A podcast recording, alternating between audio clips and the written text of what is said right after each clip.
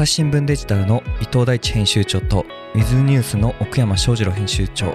ニュースの現場からのキャスター神田大輔の3人がメディアにまつわる話題を語り尽くすこの番組。今回は引き続きこれからの人生どう生きていくかを語り合います。僕はねもうねなんかあの仕事は全然やりたくないんですよ。なんかね生産性のある仕事っていうのがねこうばっかりがこう脚光浴びてるのがすごいこう嫌なんですよね。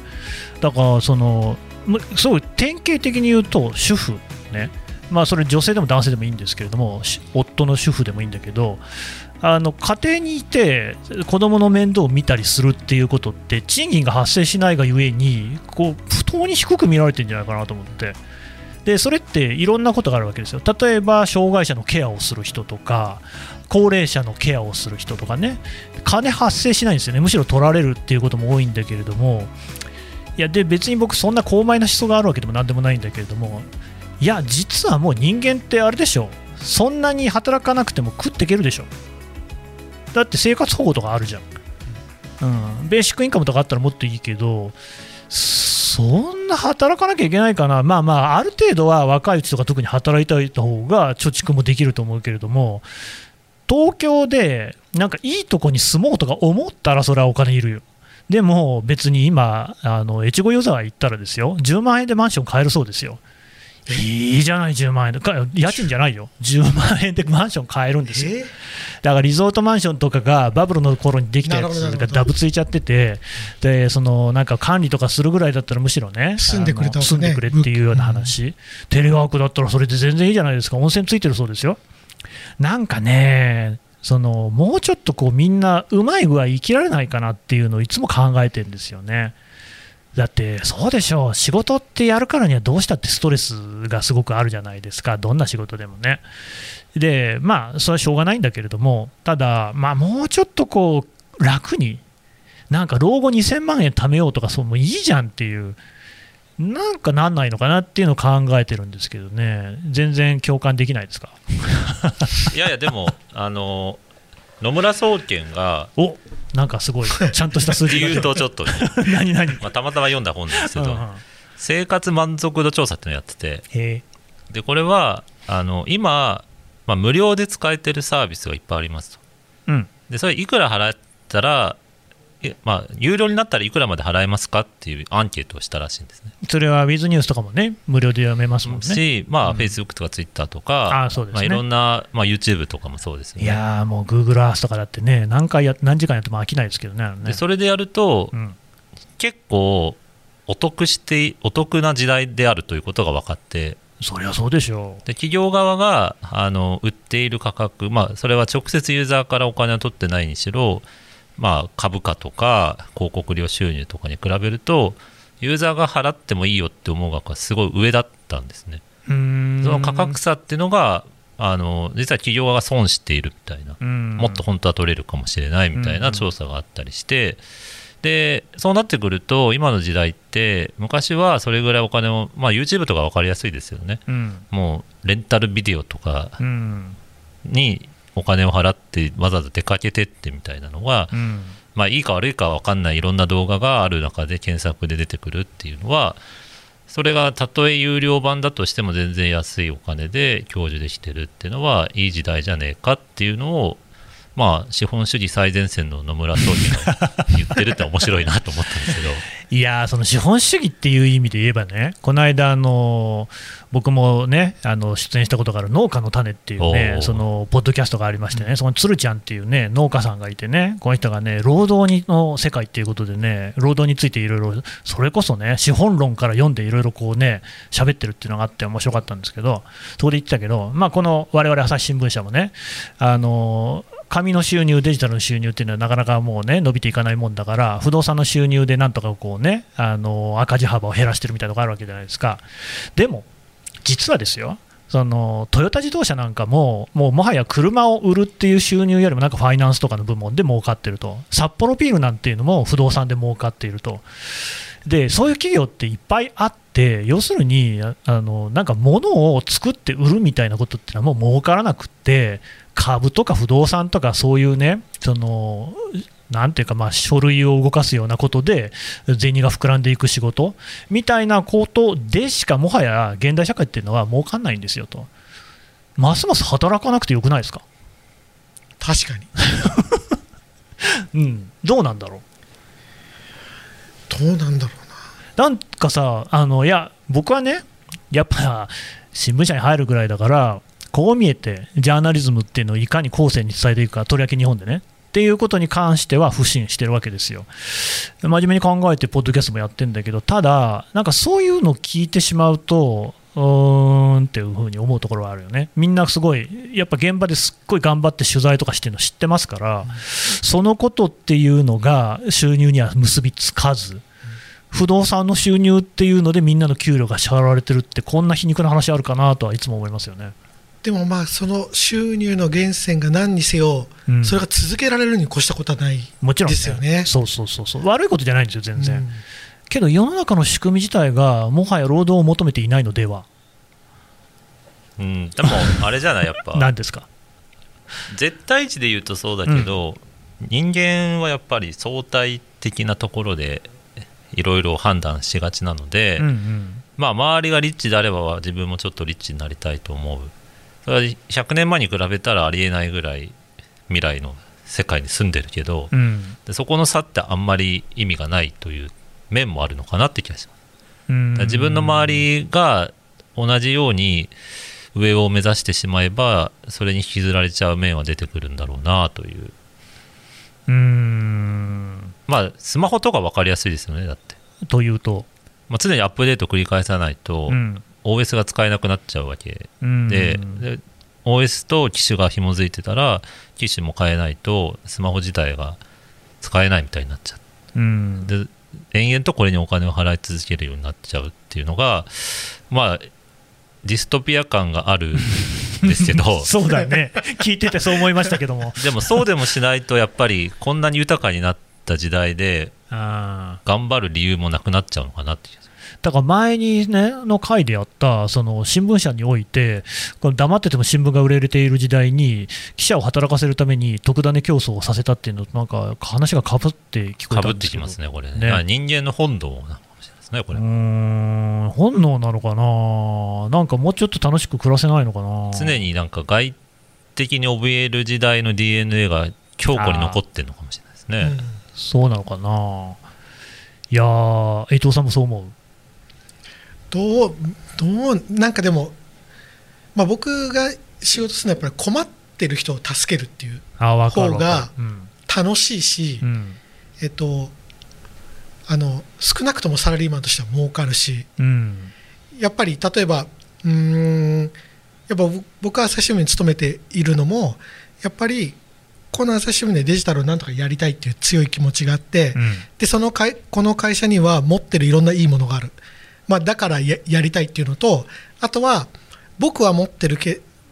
けれども朝日新聞にも足りないところがあってそこを提供するものがあると信じてるからやってるん、あると思いますよ。ですよね、うん、ででも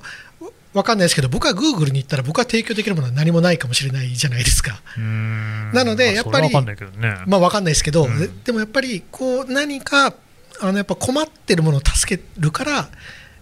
まあ、豊かになるっていうかこ少なくとも心も豊かになるし、お金もらえるっていうのはすごくいいことだと思ってるんで、うん、まあなんか何もしないでもみんな豊かだよねっていうっていうのは多分その環境を作ってる人たちがいるからじゃないですか。まあそうなんですよ。だ僕はそれ環境を作る側になりたいんですよ。あなんかめちゃめちゃポジティブですね、また言われて。あなたはポジティブな人だよ、ね、ボーイ。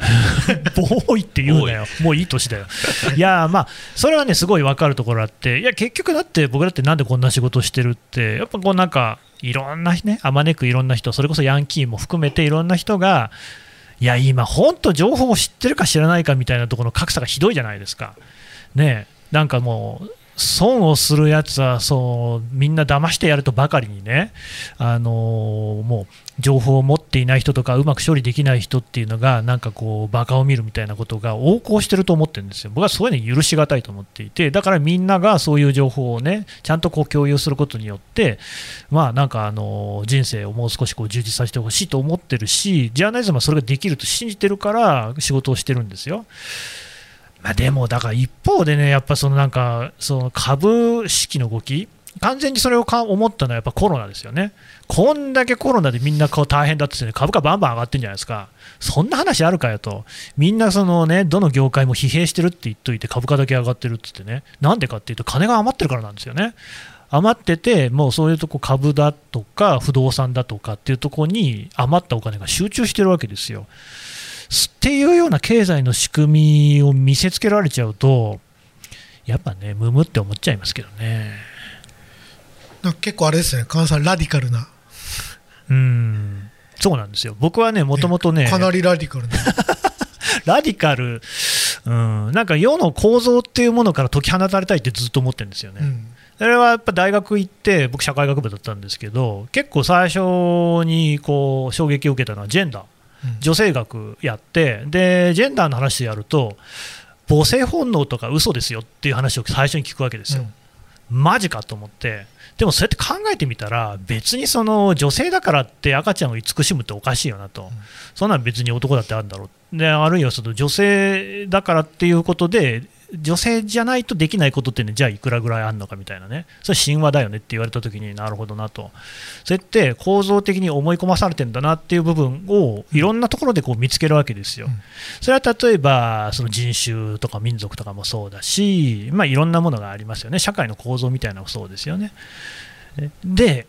じゃあ労働もそうじゃないですか、うん、その日本ってヨーロッパとかに比べると階級みたいなものってあまりないというふうにされているでもあるよねっていう、階級って何かっていうと、別にあの2000万円のあの年収があったとしても、上流階級じゃないんですよ、上流階級っていうのは別に働かなくても暮らしていける人のことで、土地持ってるとかね、それもその東京の都心に土地持ってるとか、まあなんかそういう人たちですよね、それがでも日本って、そういうヨーロッパほどは可視化していないっていうね。うんでね、そういうところとかっていうのも、なんか解き放ちたいんですよね、それは別に土地を解放しろとかね、その共産主義革命をしようとか、そういうことじゃないそうじゃなくて、なんか年収が300万円ぐらいの人だって、その土地をね、10億円分の土地を持ってる人と同じぐらい幸せに生きられるはずなんだよ、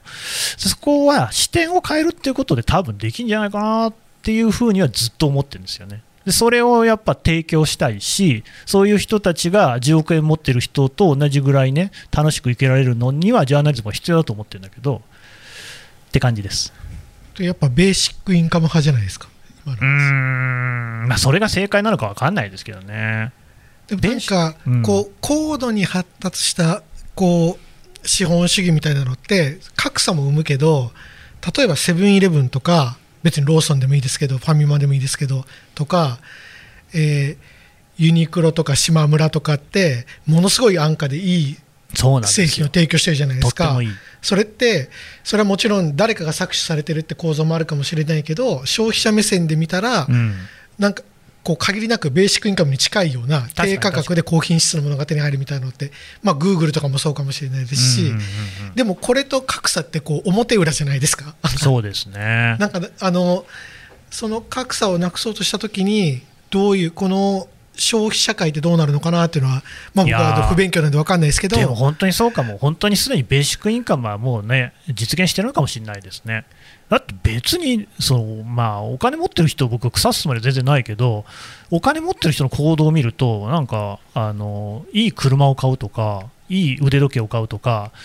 宇宙へ行ってみるとか、なんか別に僕やんなくていいですけどっていうことをやってるんだよね。うんうん、だって実際ユニクロの服だけあったら、いや自由でいいですよ。もう全然あの快適に暮らしていけるわけじゃないですか。あのスマホとかもそうですよね。スマホを買うこと自体はそれなりかもしれない。でもまあ安いのもあるじゃないですか。安くったってそんな大して違いないですよ。全然あの何でもできる、ドラクエウォークの話したけど、あれも基本課金なしでできるんですよね、僕はするようにしてるけど、でそうやって考えたら、やっぱり今、ベーシックインカム制度のもとにあるのかも。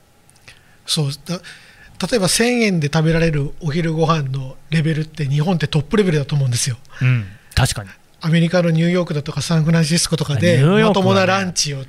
昼飯もやっぱり2、30円はかけないとね、そうなんですよ、20ドル、30ドル、もうディナーだともっとね。でもこれって幸せなことなのか、それともお金が回ってないから、それって賃金も下がってるのかって、結構この同じ裏返ことの裏返しだからその自分たちは一体何を選んでるのかっていうのはすごく複雑な気分になることがあります。やっぱ日本ってずっとデフレだって言われてるじゃないですか、うん、で賃金が上がらないわけですよね、まあ、朝日新聞を見ても分かる通り、下がる一方ですよ、こういうのっていうのは、でも、じゃあ、それで不幸っていうふうに、必ずしも言い切れないところもあるのかもしれないですね。だって物価が上がらないっていうことで実際、まあ、暮らし自体はそんなめちゃくちゃ、うん、でも微妙だな、物とか減ってるみたいですもんね、同じお菓子買ってもなんか量とか減ってるんでしょ、今。確かに、うん、そういうのよく聞きますね。奥山さんどう？今まで黙ってたけど。いやなんか 俺が振ってないからだドラクエウォークからめちゃめちゃ経済の話になったから、ね、でも総じてやっぱね神田さんはね強いんですよこれは。強い。やっぱね 面の皮ですか？まあそれは熱いか。含めて、うん、含めてかい、まあ、自分の価値観の中で、うん、その切磋琢磨できる系なのかなっていう気はして、うんうんうんうん、なんか私あの長官のオピニオン面で書いてる、まあ、伊藤さんも書いてるメディア空間校ってやつで、ねまあ、最初に書いたテーマはフリクションっていうので書いたんですけど、うんうん、まあ、なんかそういう摩擦みたいなこう衝突みたいなのをあえて作ることでこう、まあ、IT 企業は進化してるみたいなことだったんですけど、それをまあ逃げてる方がむしろ時代に合ってないんじゃないかというところではあったんですが、まあなんか自分の中でフリクションを作れる人はいるんだろうなって気がしてでそれがもしかしたら我々がたまに取材をする、まあ、すごいこう尖った生き方をしている人なのかなっていう,、ただ大多数の人はやっぱ自分の中の物差しをそこまで強くは持ちにくいし、うん、そこの評価軸はちょっと他の人と比べるみたいなところがどうしても出てきて、うん、でそこでまあ初めて自分の立ち位置を再確認し、まあ、悔しかったり勝ち誇ったりしていく流れでいうとやっぱりどこまで行ってもまあある程度はこうもうやんなくていいんじゃねえのと思いつつちょっとこう成長神話みたいなところから、まあ、逃れにくいんだろうなと思って。いやそう本当でもそれってあれなのかな？メン強メンタルが強いとかそういうことなのかな？要するに人と比較するのをやめなさいなんていうのはもう仏教の、ね、教えとか昔からずっと言ってることじゃないですか。それで今なんかすごい楽しく暮らせるんじゃないかなっていうね。なんかそこで、うん、なんでしょうね。まあまたメディアの話に いやいいですよ。なっちゃうんですけど。これはメディアの話のポッドキャストだからね、うん。割と快適に過ごせちゃうところもあると思うんですよ、今。で、それがまあいわゆるフィルターバブルとかって呼ばれているこうネット空間の動きだとしたら、まあ、そこを我々はちょっとこう橋渡しするところで、こう生活の糧がいただけるんだったら、これほどいいことはないかなという気はしてますね。朝日新聞。ポッドキャスト。朝日新聞ポッドキャストニュースの現場から。世界有数の海外取材網国内外各地に根を張る記者たちが毎日あなたを現場に連れ出します。音声で予期せぬ話題との出会いを朝日新聞ポッドキャストニュースの現場から。いやーでもそうネットフリックスと完全に価格破壊だよねあれね。あんな安い今いくらぐらいするんですかあれ？まあ1400いくらか。ね、スタンダード。でもあんだけ何でもかんでも見放題しかもめちゃめちゃ質の高いものが、まあ、率直に言ってやっぱりその地上波より面白いよっていうふうに言う人が多いっていうね。これもベーシックインカムみたいな話じゃないですか？うん。まあ一強みたいなところになってくると、うん、まあ Google とかよく言われている形でそれ以外のものが生まれにくくなるとしたらいいことばっかりなのかどうかみたいな。うん。まあでもほら、ディズニープラスとかもあるしね、まあ、ちゃんとそこはね、市場経済がそれこそフリクションが働いてるのかもしれないですけども。うん。いやそうなんですよね。ただ、ああいうなんかオンデマンドのサービスっていうのがフィットするのがすごくよくわかるんですけど、なんかまあ、だらだら目に入ってくる需要とかニーズというか、まあ、価値みたいなところをまあ、これはサイバーのこう藤田さんも言ってたんですけども、サイバーエージェント、サイバーエージェントの、うん、まあ、アベマ作るときに、こうネット上でだらだらサービスがなかったと。あまあ確かにそう検索っていうのは検索ワードを知ってる人のサービスであってっていう、でまあツイッターのタイムラインとかそれに近いっちゃ近いんでしょうけど、ただやっぱりこうフォロワーみたいなところでのちょっと能動的なものは必要になるというので、アベマは本当に何にも考えずにダラダラできるのをでこうまあ一丁ワンチャンあるんじゃないかということをおっしゃってて、まあ確かにそうだなというのでこう新しいスタイルを今築こうとしているのを見ているとなんかこうそんなにガツガツしていない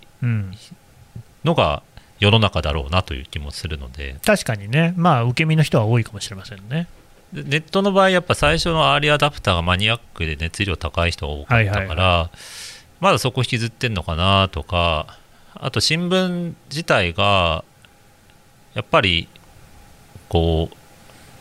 なんでしょうね。貴族 なんでしょう。貴族っぽいというか作ってる側はすごい上から目線と言われがちだけど、うんうん、なんか売るスタンスとしてはなんか中学生以上は読めますよとかっていう。うんうんうん。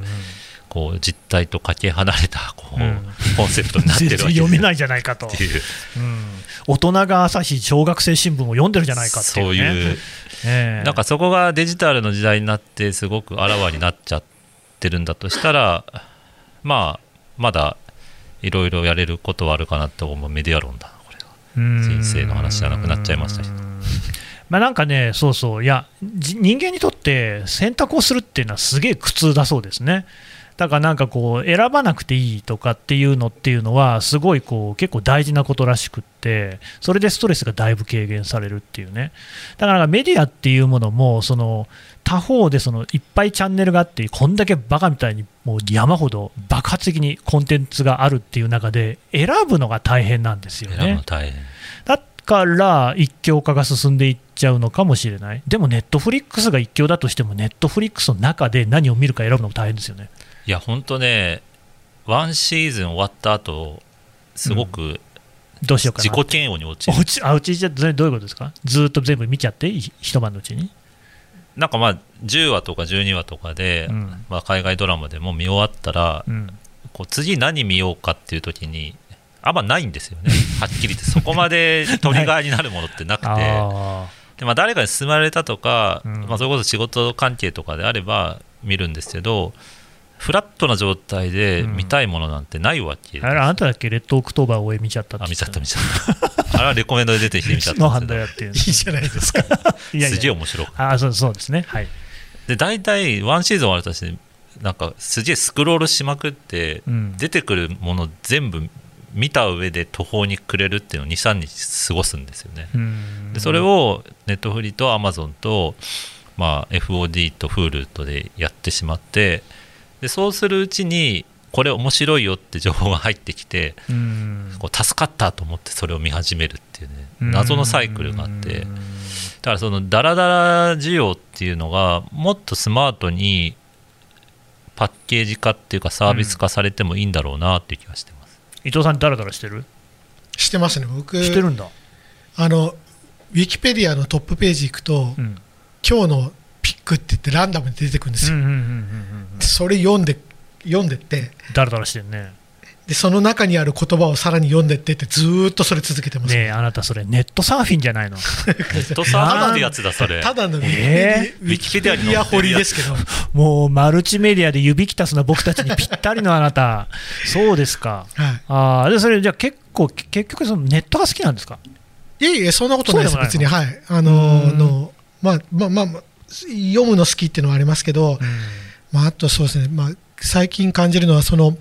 買い物情報が、うん、もうウェブより YouTube の方がはるかにいいなとっていう。のが面白いですね。でこれすごく僕はテキスト側の人間としてやばいなと思ってるのは、うん、その例えば商品名別に何でも PS5 でも何でもいいですけど、うんうん、検索するじゃないですか。でテキストの記事って買って使ってないもんばっかなんですよ。なるほど、うんうん、なんか要はえー、製品情報のコピペしたような、うん、これが売りですみたいなこと書いてあって、でまあ、それは要は、まあ、アフィリエイト目当てなんですよね。うん、で別に YouTube もアフィリエイトは貼ってあるんですけど、うん、あの今回 PS5 買ってきましたドーンって言ってやっぱ本当に使ってるんですよ。でその真実味に情報差があって、その YouTube はごまかしが効かないんですよね、そのテキストの方も本当は買ってるのかもしれない。わからないけど、でもこれを見てるとあの少なくとも僕は買い物するときにもうウェブ検索ってしなくなってて、はいはい、YouTube 検索するんですよ。なるほどね。で考えたときに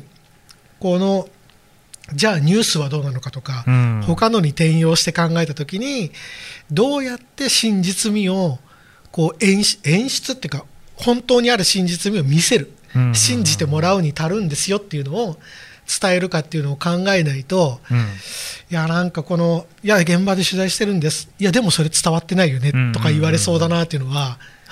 すごい感じますね。僕はね、そこを思ってるのはね、まあ、僕もそうなんですけど、買い物は本当にレコメンドだんだんなったなっていう、なんかあの人が、あのライターがこうこれを買って、こんな風によかった、まあ、YouTube も多分同じようなことだと思うんですけど、これ僕は今、今日履いてるズボンもね、これ、シーインっていうね、中国のね、EC サイトで買ったんですけどね、これ、ポッドキャストでそのシーインっていうのがあるよ、アメリカでも Amazon よりもアプリダウンロードされてるよっていうのを聞いて、試しに買ってみたんですよ。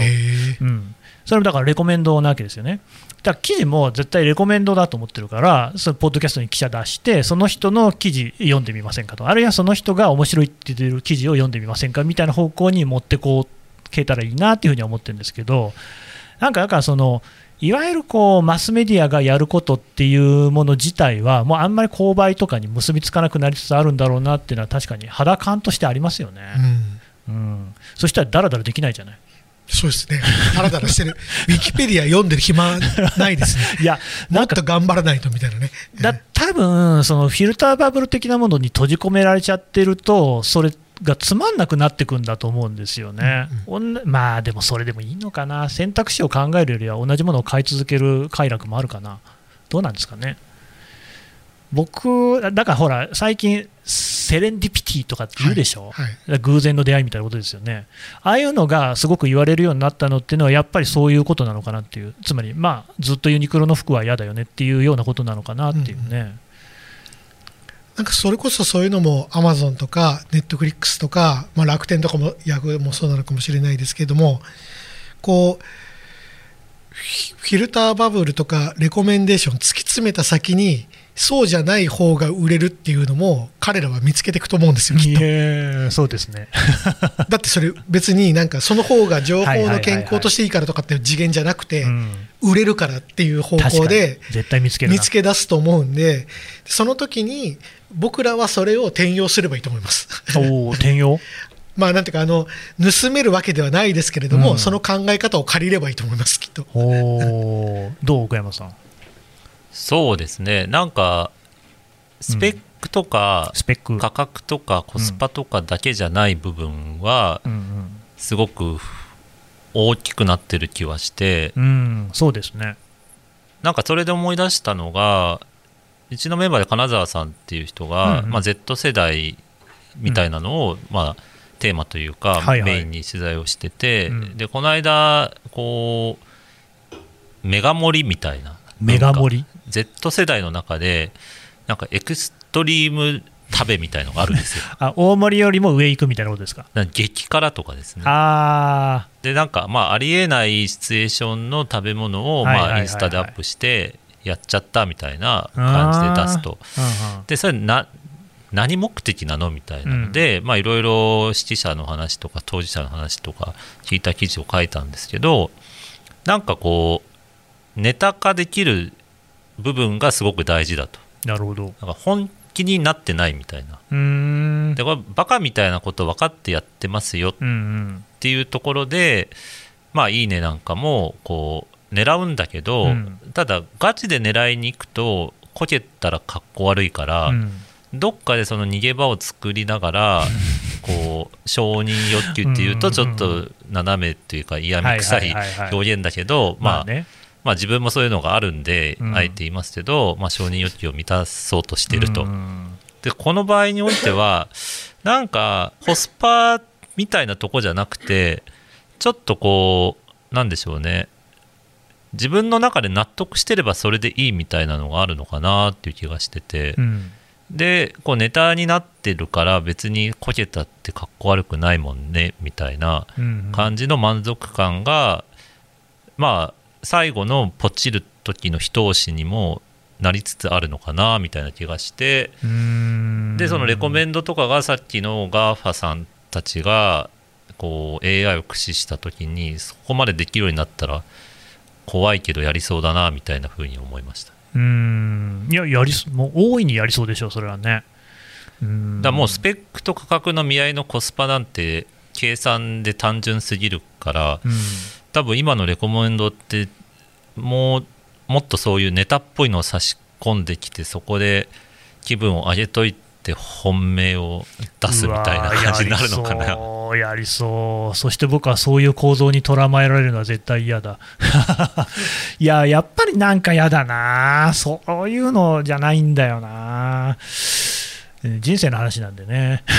まあでも何か決めるときとかも、まあ、保険とか車とかマンションとか、うん、はっきり言って正解になってないわけで。ないない。そうのそうないんですよ。で最後の一押しになるのは、うん、まあ、すごい世話になった人がこう、ね、営業できたとか。そうそうそう結局そういうことです、まあ、しょうがねえかなみたいなのは、うん、まあ、昔からあるっちゃあるんでしょうけどね。ああだからそれがその Google なり Amazon に変わるだけですよっていうことですか。だけと思うのかそこまで持ってかれちゃうと思うのかってそうですね。やっぱ人間、基本的に人の手のひらの上で踊らされるのって嫌じゃないのかな？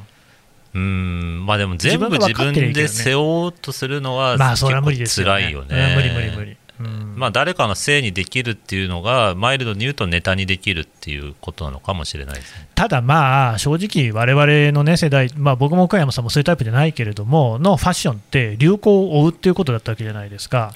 その年々のモードっていうのがあって今年はこんな、まあ、今でもそうなのかな？ですよっていうのを追いかけるっていうのとじゃあどれほど違いがあるのかっていうとあんまりないかもしれませんね。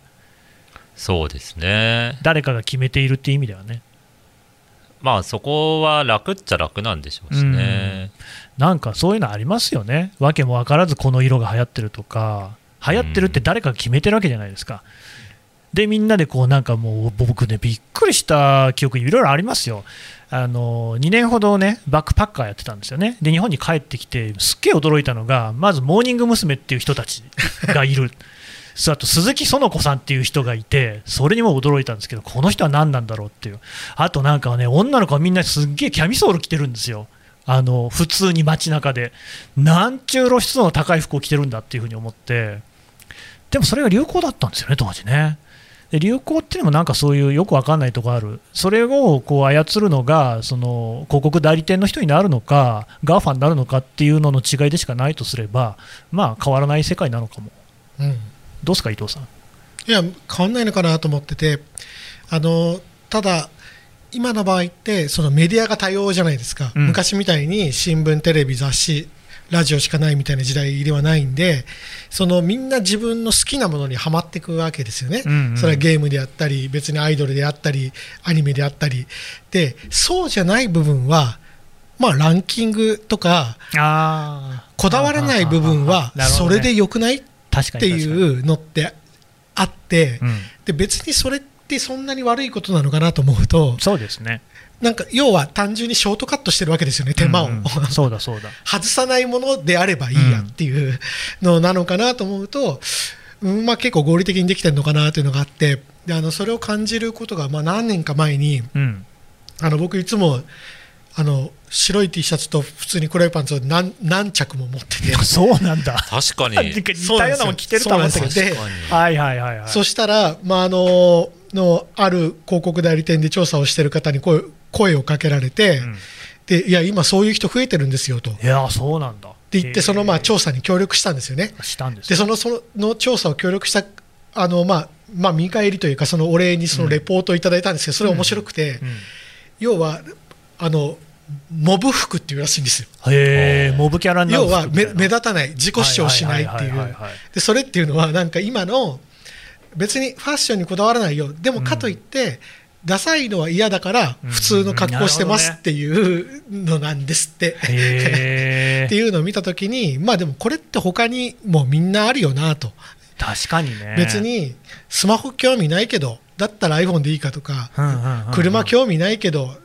まあだったら別にプリウスでいいかとかアクアでいいかとかって別に今に限ったことじゃなくていつでもあるじゃないですか。ありますね。だからその単そのこう主体がやっぱり単に広告代理店とかテレビだったのか、まあ、そのガーファンになったのかっていうのの違いなのかなというのは感じましたけどね。全部にこだわってるっていうのはね、全部にこだわって気持ち悪いじゃないですか、そんな人いないじゃないですか。確かにね、いや、僕もなんか服とか完全にモブの真逆をいく感じの服を着てるんですけれども、でもじゃあ、例えば食材とかね、は全然こだわらないんですよ。大体あの、ね、半値になってるものとかを買ってきすぎて、妻に怒られていうのがね、いつものことなんですけど、そういうことですよね。こだわるところ、こだわらないところっていうところで、全部こだわってたら、もう疲れちゃいますからね。やっぱもうこれきっと仕事とかでも同じでめちゃめちゃ仕事にこだわってる人は最先端のことに答えがないって知ってるわけですよ。確かに。自分も追求してるから、うん、だけどいやできればあのあんまり仕事に興味はないけれども楽して評価を得たいと思う人は どの本を読んだら成果が出ますかとか結局読まれるためにどうすればいいんですかって答え知りたがるんですよ、だけどあのみんなそれは結果を出してる人はその答えが重要なんじゃなくて、その探求するプロセスが大事じゃないですか。そうですね。だそれと多分その趣味とかも一緒なんじゃないかなという気がしますけどね。何を書いたら読まれますかと。いや、わかんねえよ、そんなの。どうやったら特ダネを取れますかっていうね。うん、でもそれは実はだから毎日電話かけることなのかもしれないんですけれども、でもそれは実は答えじゃないんですよね、だからね、要はそういうことをやるっていうことができるのかっていうことと、どこにかけてるのかっていうことと、いろいろあるわけなんですけれどもね、なるほどね、知ってました？もう1時間経つって。早い、ね、こんなふわっとしたテーマで。これ番組になるんですか？これ、大丈夫ですか？いやまあちょっとこれ人生の話だっていうことでねあの真田君にもナレーションを入れてもらって始めたんですけれども全然メディアの話をしてるんじゃないですか？そうなっちゃう最後そこに持ってく結局なんか、まあ、まあ、だったらいいかみたいな話もありますけれどもね。2回聞く価値ありますか？案外でも結構ね 深い話になったんじゃないかなと思いますけどね、うん、まあテトリス調整したい人はぜひ DM ください、えー、D、DM なんですね。あのドラクエウォーク俺はやってるって言ってる、ね、人いたらねフレンドになりましょう。DM ください。最後ゲーム友達のカットされるだろう。いやいや多分ね佐野君はそのまま残すと思いますよ。はい。というわけでお二人どうもありがとうございました。ありがとうございました。この番組へのご意見ご感想をメールなどで募集しています。